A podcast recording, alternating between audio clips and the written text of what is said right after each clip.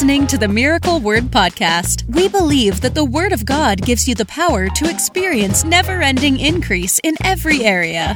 If you're ready for revelation that will take you to the next level, you're in the right place. Here's your host, evangelist, author, and founder of Miracle Word University, Ted Shuttlesworth Jr. Hey, what is up, everybody? Welcome back to the podcast again today. Ted Shuttlesworth back with you, and I'm glad to be here, specifically because it's my show, and it would be weird if the show was here and I was not here. But I'm glad to be back with you today on the podcast. I've got a great, great one for you today. As you saw in the title, we're going to ask the question when will the rapture happen?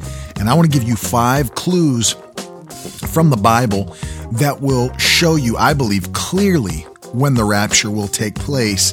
And we're going to get into that in a minute. I want to first welcome everybody. Good to have you back again another week. Take a minute, if you would, share this. And um, I know this is a question that a lot of people have. You know, end times Bible prophecy is one of the most intriguing and interesting subjects that we have in Christianity. There's a lot of TV programs that are dedicated to it. There are specials on different networks, you know, like the History Channel, you know, even secular networks like that that are dedicated to Bible prophecy. Um, you know, a lot of people preaching solely on that. There's ministries, entire ministries that are based just around this subject because God has put a desire on the inside of every person to want to know the future. You know, that's why even Hollywood puts movies out um, about the apocalypse and, you know, Armageddon and all, I mean, all these different things is because people have a desire to know the future. And only God can give us the future and knowledge about the future. And that's why His Word is so vital to go to. Did you know that when the Bible was written, that it was over 33% prophecy at the time it was written? So for all these people that say, well, you know, it's so hard to understand Bible prophecy. I mean, I could never get it. You know, I don't understand it. And the book of Revelations, you know, it's just so deep and Daniel and I just don't know that I could I just leave it to the experts and I just focus on the basic stuff. When people say I focus on the basic stuff, that's that's something that gets me because you know, when God gave us his holy written word, and he gave it to us to help us by the way, do don't you think that it was one of the main things that God wanted us to be involved in when one third of the Bible was prophecy?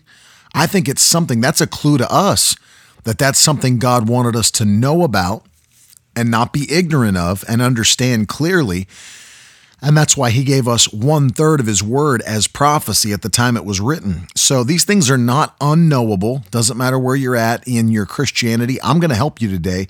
And I'm going to discuss uh, these five clues that I believe can tell us when the rapture um, will take place. It's timing, the timing of the rapture. And I'll explain what I mean by that in just a minute. But take a minute, share it on your stories, uh, post it for others to see, and invite them to get in on this information. Why? Because time is short. Time is literally running out. And we need to know where we're living, you know, what, what time we're living in. It's definitely not a time to play games. Definitely not a time to gamble with your future uh, and with your destiny and with your eternity, um, it's time to get serious about serving God and working for God. And that's why I want to draw your attention to this subject this week about how close we are to the coming of Jesus Christ. So um, let's get into this today. I'm, I'm dealing with, once again, when will the rapture happen? And I'm going to give you five clues from the Word of God that are going to really help you. And maybe at the end, I'll also su- suggest a couple of books, you know, because people are always asking, like, what should I read when it comes down to like Bible prophecy? And it's hard, you know, if you didn't go to Bible school, you know, or whatever, you may not know who to trust or who to read or who to listen to when it comes to this subject. But uh, I'm going to give you a few suggestions too at the end of the broadcast that I think will really help you um, if you want to do further study on Bible prophecy. So let's jump into this today. Our future is definitely divinely protected by God. If you've listened to my podcast for any period of time, you'll know that I believe that God, the redemption that Jesus Christ gave us through his death, burial, and resurrection, it provides divine protection for every area of our life. You've heard me say things many times like, that will not be my story in Jesus' name, or it will not be your story, or our story will be different than somebody else's, that my life shouldn't look the same as somebody who doesn't have a redeemer. Those those types of phrases that I say often are based on this thought process that our redemption makes us different. That we shouldn't look like the world. We shouldn't sound like the world. We shouldn't live like the world. Our lives has have become very different because of our redemption through Jesus Christ. But one thing that's become readily evident to me in the past few years is that you know, Christians and non Christians alike are very concerned about the future. I mean, without question, specifically their future.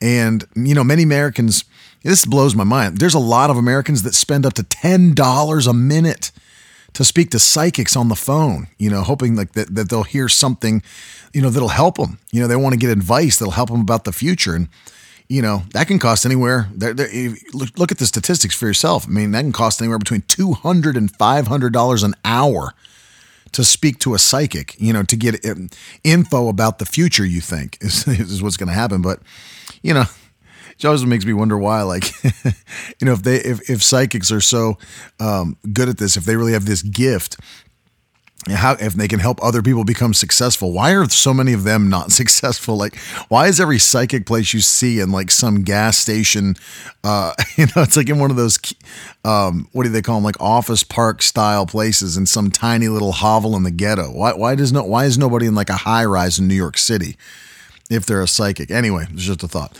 but um they even did research on this you know in, in um in New Zealand, there was a lady who was a professor at a, at a university, Auckland University, actually. Um, she actually found out that people uh, that are addicted to talking to psychics are averaging like $27,000 a year. That's how much they're spending to seek guidance for finances, love lives, and stuff like that. I mean, it's crazy. And as I said, you've got movies coming out from Hollywood like Armageddon and, you know, all these different movies about the end of time. There was actually a movie called 2012 that was supposed to be, you know, the end of the Mayan calendar. The world was coming to an end. So, you know, it's clear that Americans, not just Americans, but people all around the world want to know about the end of time. And it was God who created us and knows our innermost desires. And He said that He'd reveal secrets about the future to us if we would ask Him in prayer. That's found in Jeremiah 33 and verse 3. And, you know, He gave us that promise knowing that the human spirit is created with an inherent desire to have a knowledge about uh, future events. But here's the bottom line is that judgment is coming. Judgment will eventually come to the earth. And the Bible refers to that period of time as the tribulation. And it's a seven year period where terrible punishments, you know, will be released through the whole earth as a result of, you know, the people who rejected Christ as their savior. And as the Antichrist takes power, you know, and establishes de- demonic rule on the earth, Jesus will begin to release the judgments from heaven. You know, that's found in the book of Revelation. But I think the good news is this that the Bible teaches that Jesus is coming back to remove us, his children, his people, from the earth and take us to heaven. That's what we call the rapture of the church. If you've not heard that term, the rapture of the church um, is when we are caught up to meet Jesus in the air. Um, the sad part is this, and that's why I'm doing this podcast. Many Christians cannot agree as to when the rapture will take place in the end in the end times timeline, if I can say it like that. The end times timeline. So many people can't agree as to when the rapture will happen. Um, you know, you got three of the main belief systems when it comes to the rapture, and they're they're labeled this way. You've got people that are pre-tribulation rapture. That's what they believe in a pre tribulation rapture. Then you've got other people that believe in a mid tribulation rapture, that at halfway point through the tribulation, God's people will be taken into heaven. And then you've got the what we call the post tribulation rapture people. They believe that we're not actually raptured until after those seven years are over. And those aren't the only three belief systems, by the way, there's others. But those are the three main um, positions that people take on the rapture. And um, it's really sad. I mean, there's there's a lot of division over this subject. Um, I like Dr. Mark Hitchcock. You know, he has a book that's uh, he actually did a message one time, and I think he made it into a book. It's called "When Will the Believing Be Leaving," and he he dealt with the rapture. But although there are uh, you know three main views as to when Christians will be raptured and taken to heaven, um, I believe that only one of these positions makes sense based on Scripture.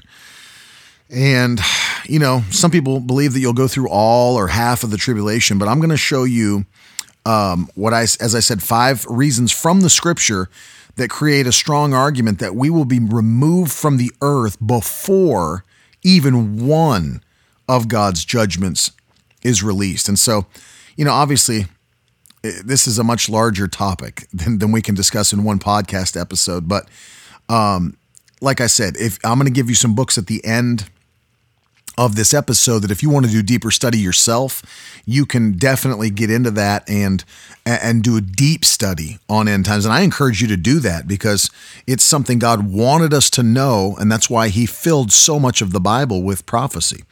But I want to give you these five things, and that's what the basis of this podcast episode is today. Five clues from the scripture that let us know we're getting out of here before one drop of judgment hits this earth. Because here's why we're not designed for judgment. You know, God's children are not designed for judgment. That's not why we got saved and redeemed, so we could be judged for things other people did. We will not be judged for our sins. Uh, in case you don't know this, and it's not the topic of this podcast episode, but there are two different judgments that will take place. There is the uh, the Great White Throne judgment and the Bema judgment, you have these these uh, two judgments for two different kinds of people.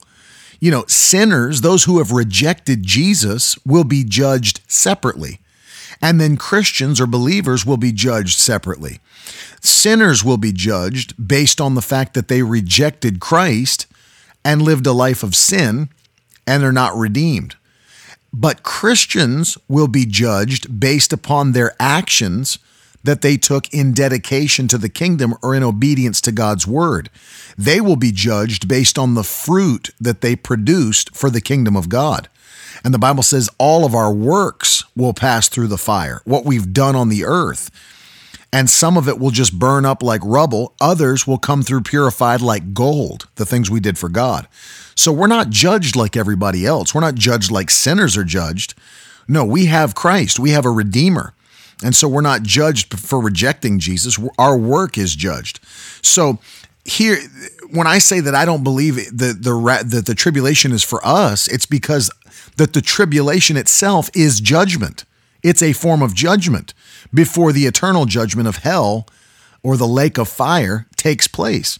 So I don't believe that it was designed for God's children or his people. And so here are the five reasons. Number one, if you're taking notes, the first reason I don't believe that we will be here for any of the tribulation.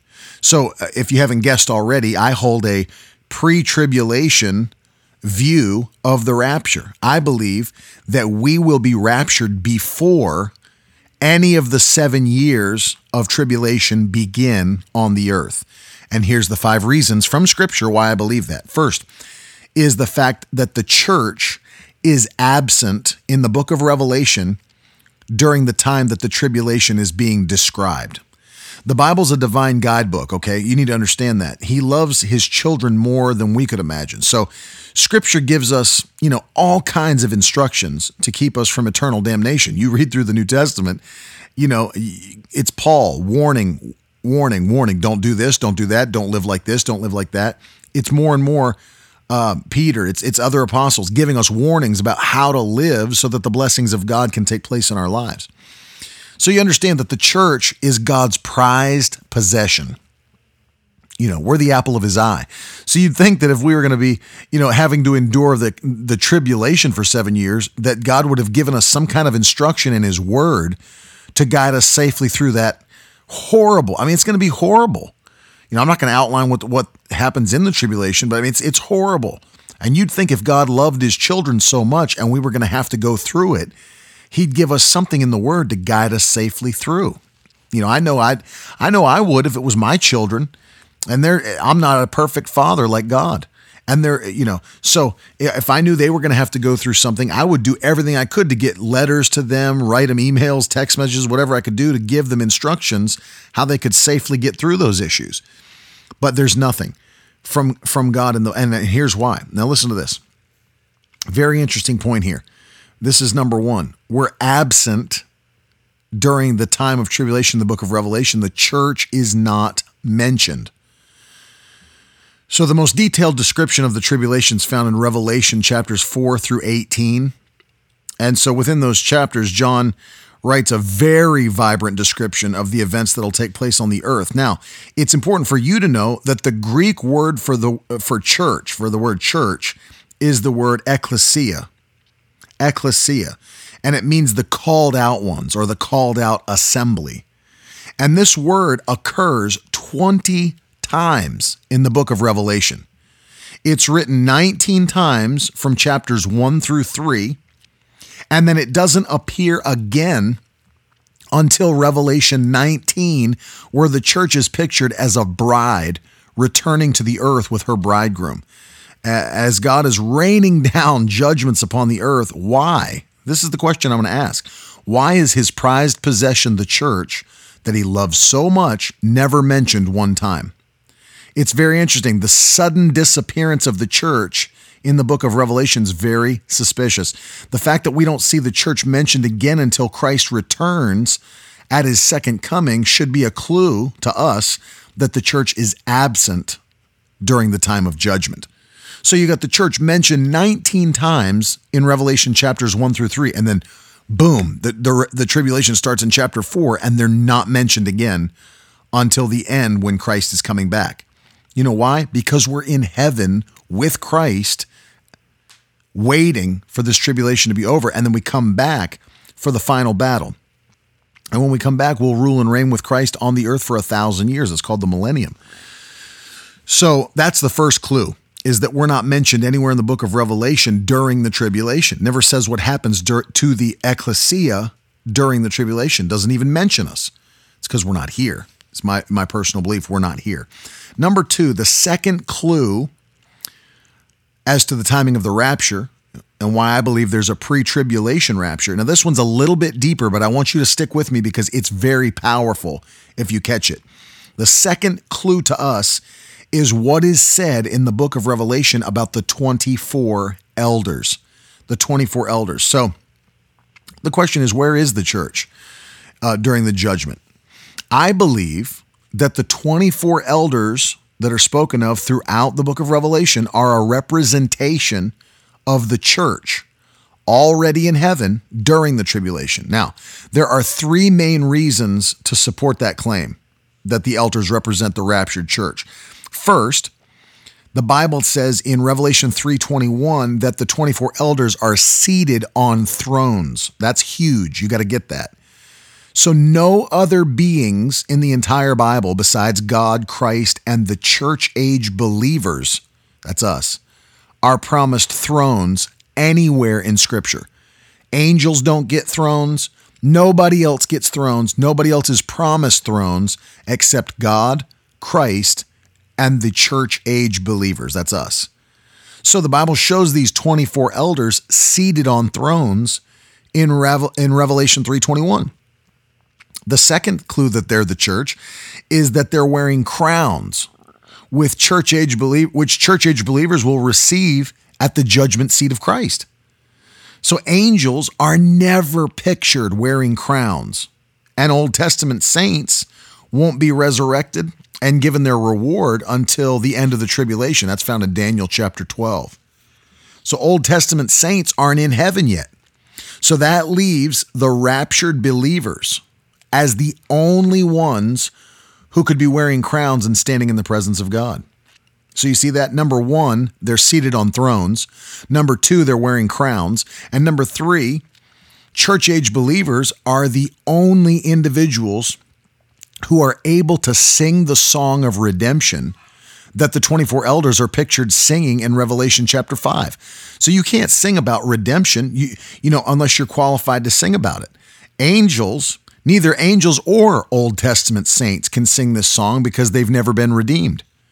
So it stands to reason that the church is not mentioned on the earth during the tribulation because we'll already be raptured and in the presence of God and in Revelation pictured as the 24 elders seated on thrones, wearing crowns, singing the song of redemption. So that's number two.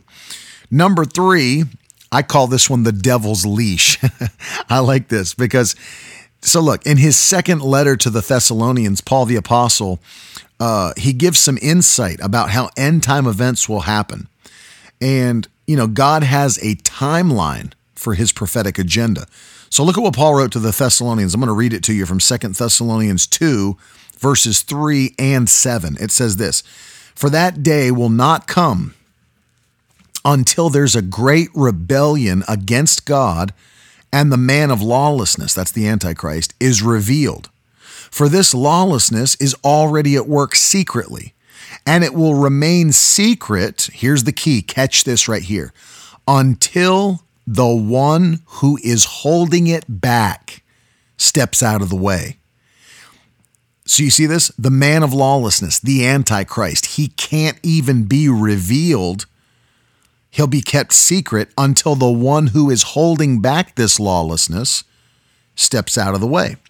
So many scholars, including J. Dwight Pentecost, who was a, a serious professor the, uh, of Bible exposition uh, at Dallas Theological Seminary, uh, they agree that the man of lawlessness, Paul speaking of, is the Antichrist, as I just said. And so Paul basically tells the church that the identity of this man uh, cannot be revealed until the one who's holding him back is moved out of the way. Now, the weak, the Greek word, and I'm probably going to screw up this this uh, pronunciation, uh, but katiko,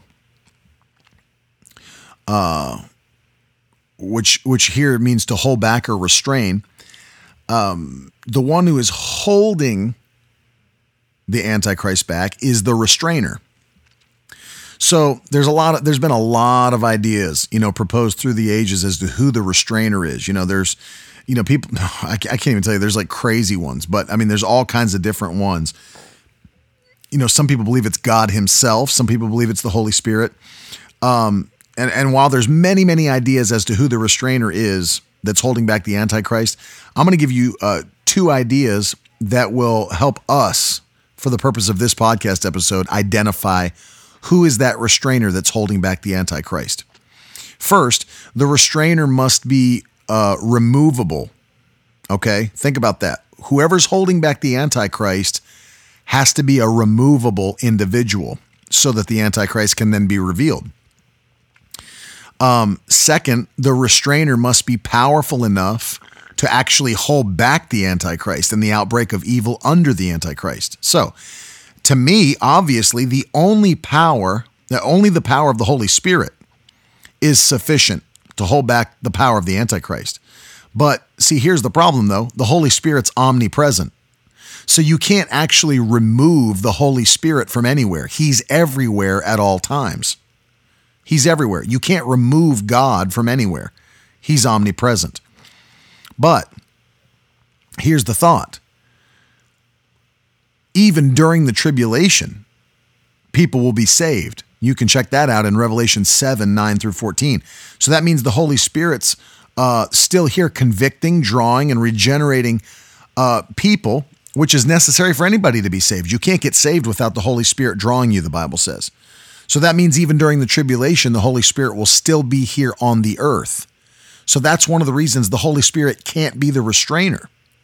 And it's for those two reasons I believe the Bible is not just speaking of the Holy Spirit's power, but it's the Holy Spirit's power inside the believer that is the restrainer. The believers that make up the church. You know, the church, which is empowered by the Holy Spirit, is the restrainer.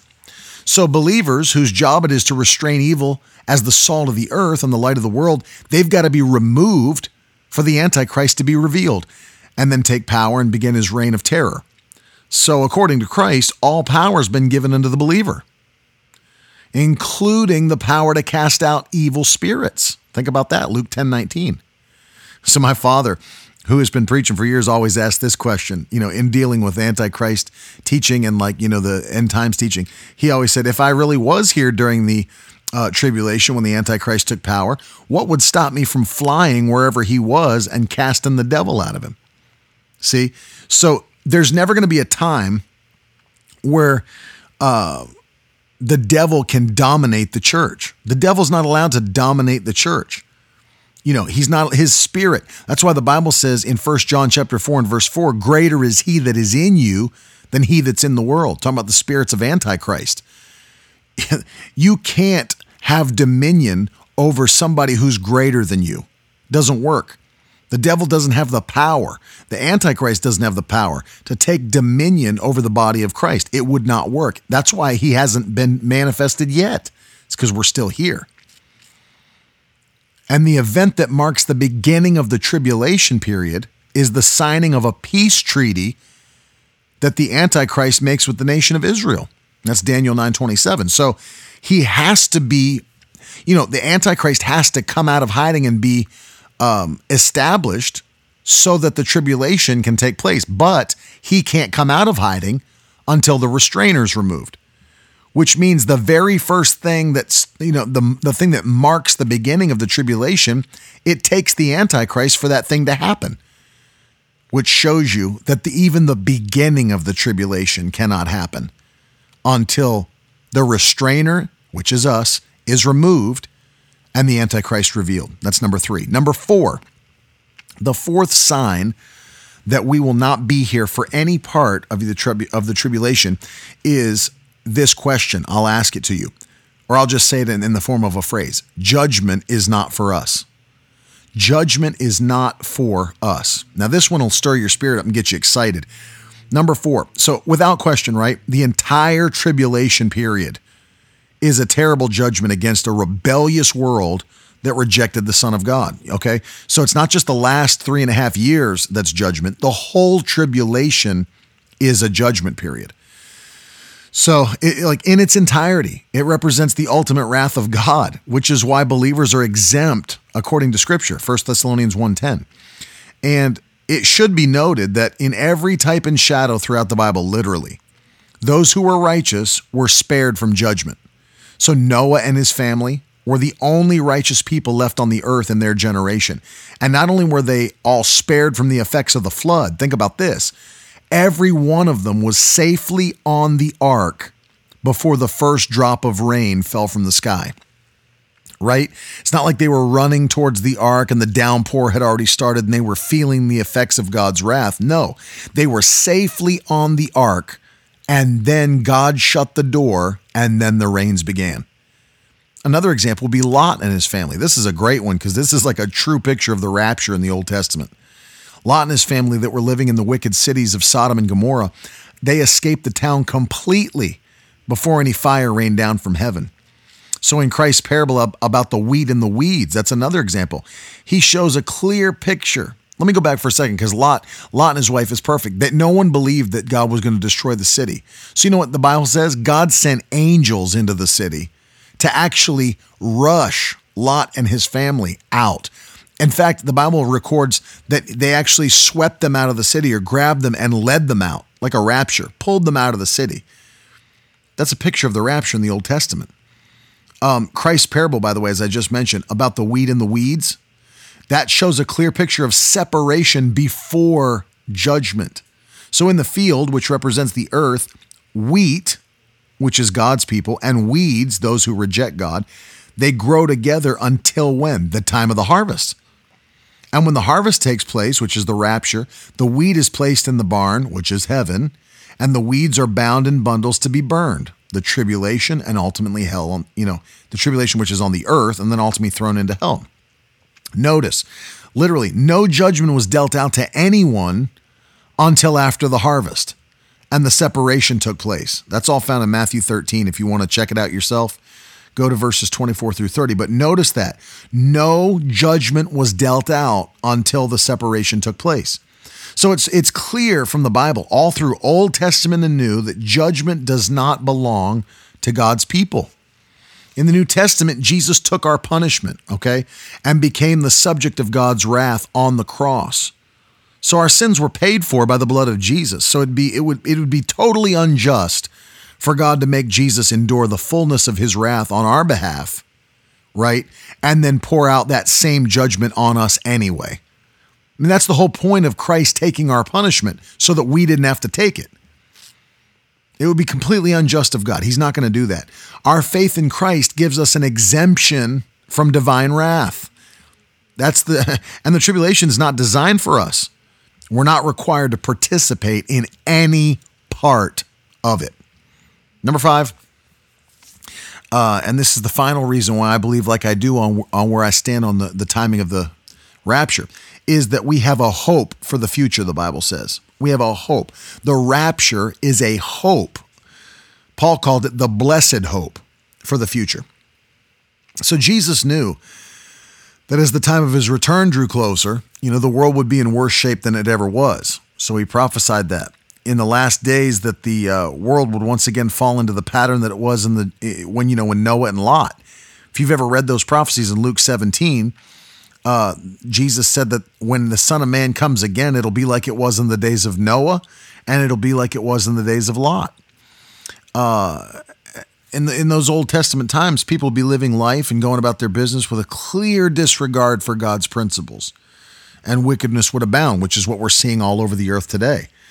And when that happens, God, uh, so like when that happened anytime throughout history, whether it was Noah, um, you know, Moses, whatever, God would manifest and and reveal himself to humanity in a new way and then we would be responsible to conform to the revelation of God. So if if humanity ever failed and rebelled, what what would happen? God would bring judgment and establish a new period of probation, right? So it happened with Adam and Eve. They failed. So what happened? God had to restart it, kick them out of the garden, and set up something new.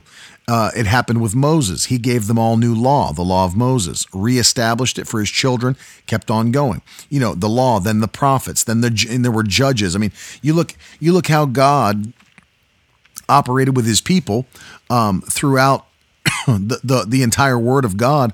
By the way, this concept's called dispensationalism, if you want to get technical.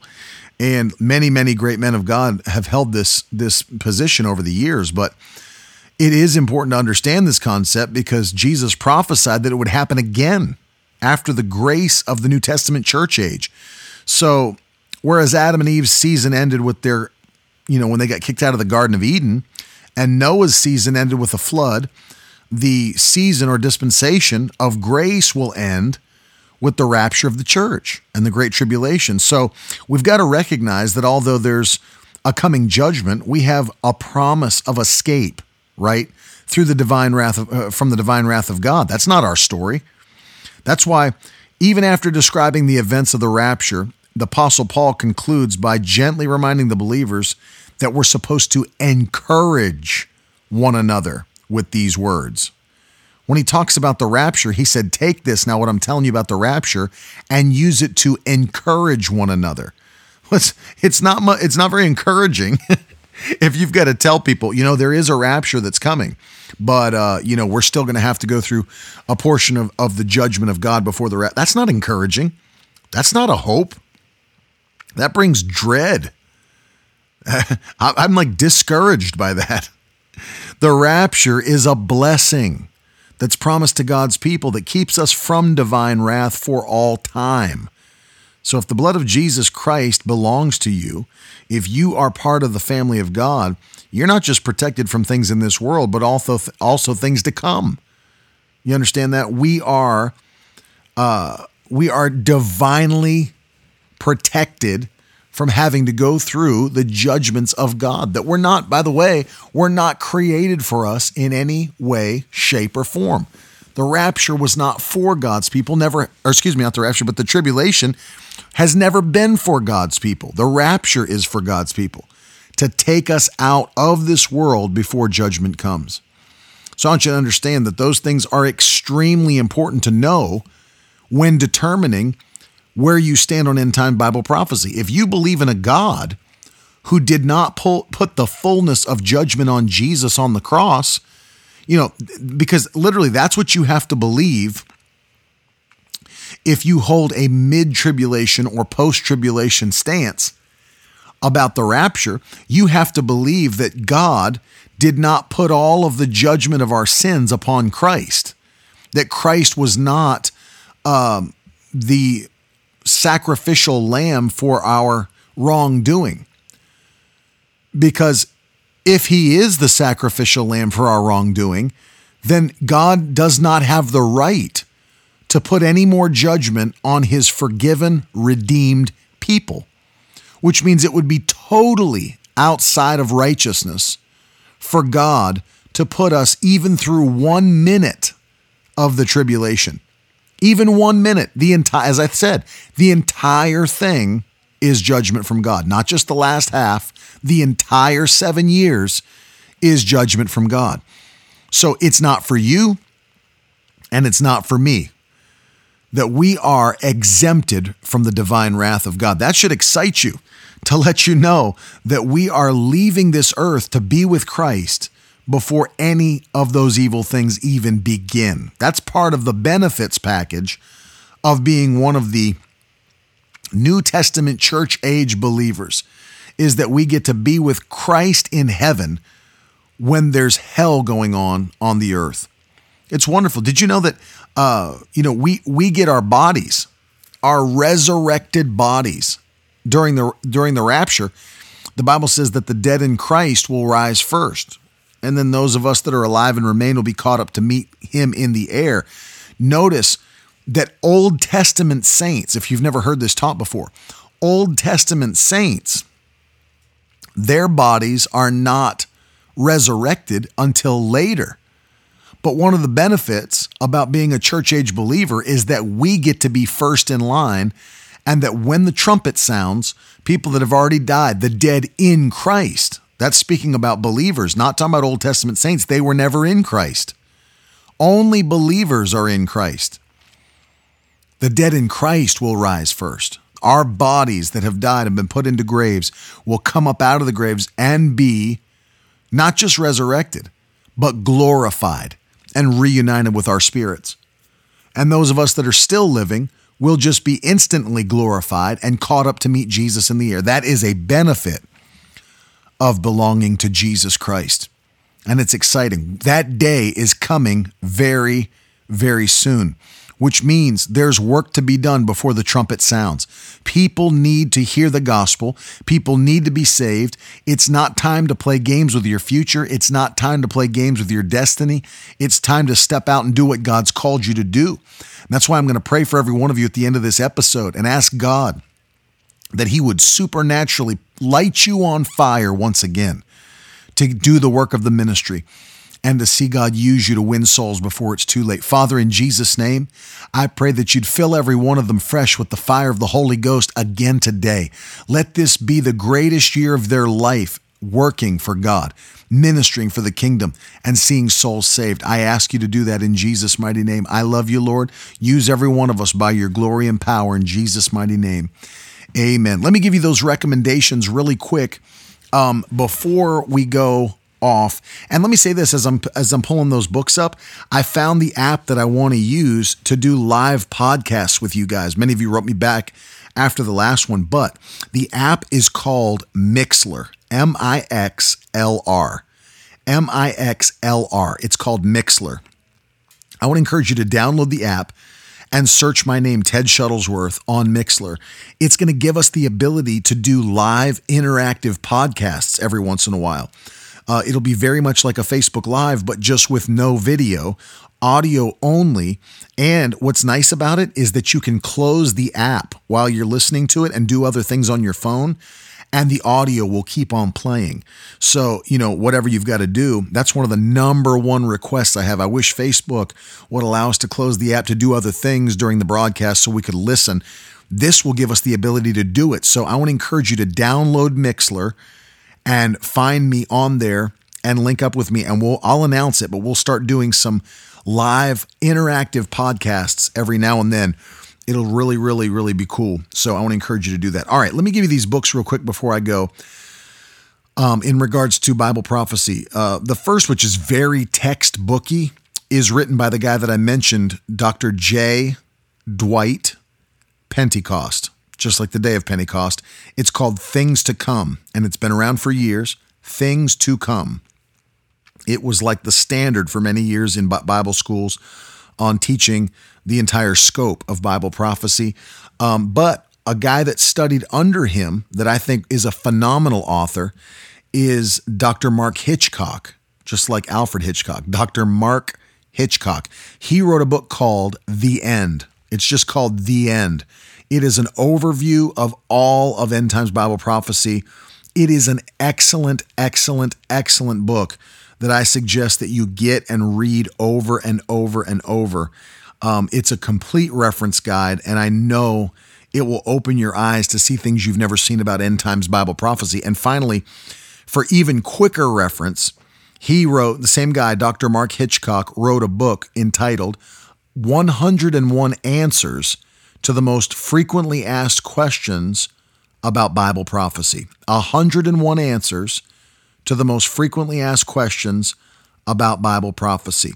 And um, it will be it will be a massive blessing to you. Of course, uh, Perry Stone's written books on the end times. Tim LaHaye, Understanding Bible Prophecy for Yourself by Tim LaHaye, uh, is a book you could pick up.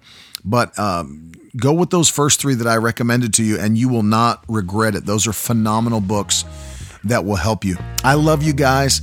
Don't forget to grab that Mixlr app. I'll give you more instruction as the days come but it's going to be really really fun uh, to do that and have questions come in. Maybe we'll do a live question and answer uh, question and answer podcast uh, in the very near future. That would be really cool. I love you guys and uh, i'll talk to you soon but don't forget until next time goodness and mercy are following you for the rest of your life talk to you soon we would love for you to join us in a live service to find out when Ted Shuttlesworth Jr. will be near you, please visit our website at www.miracleword.com.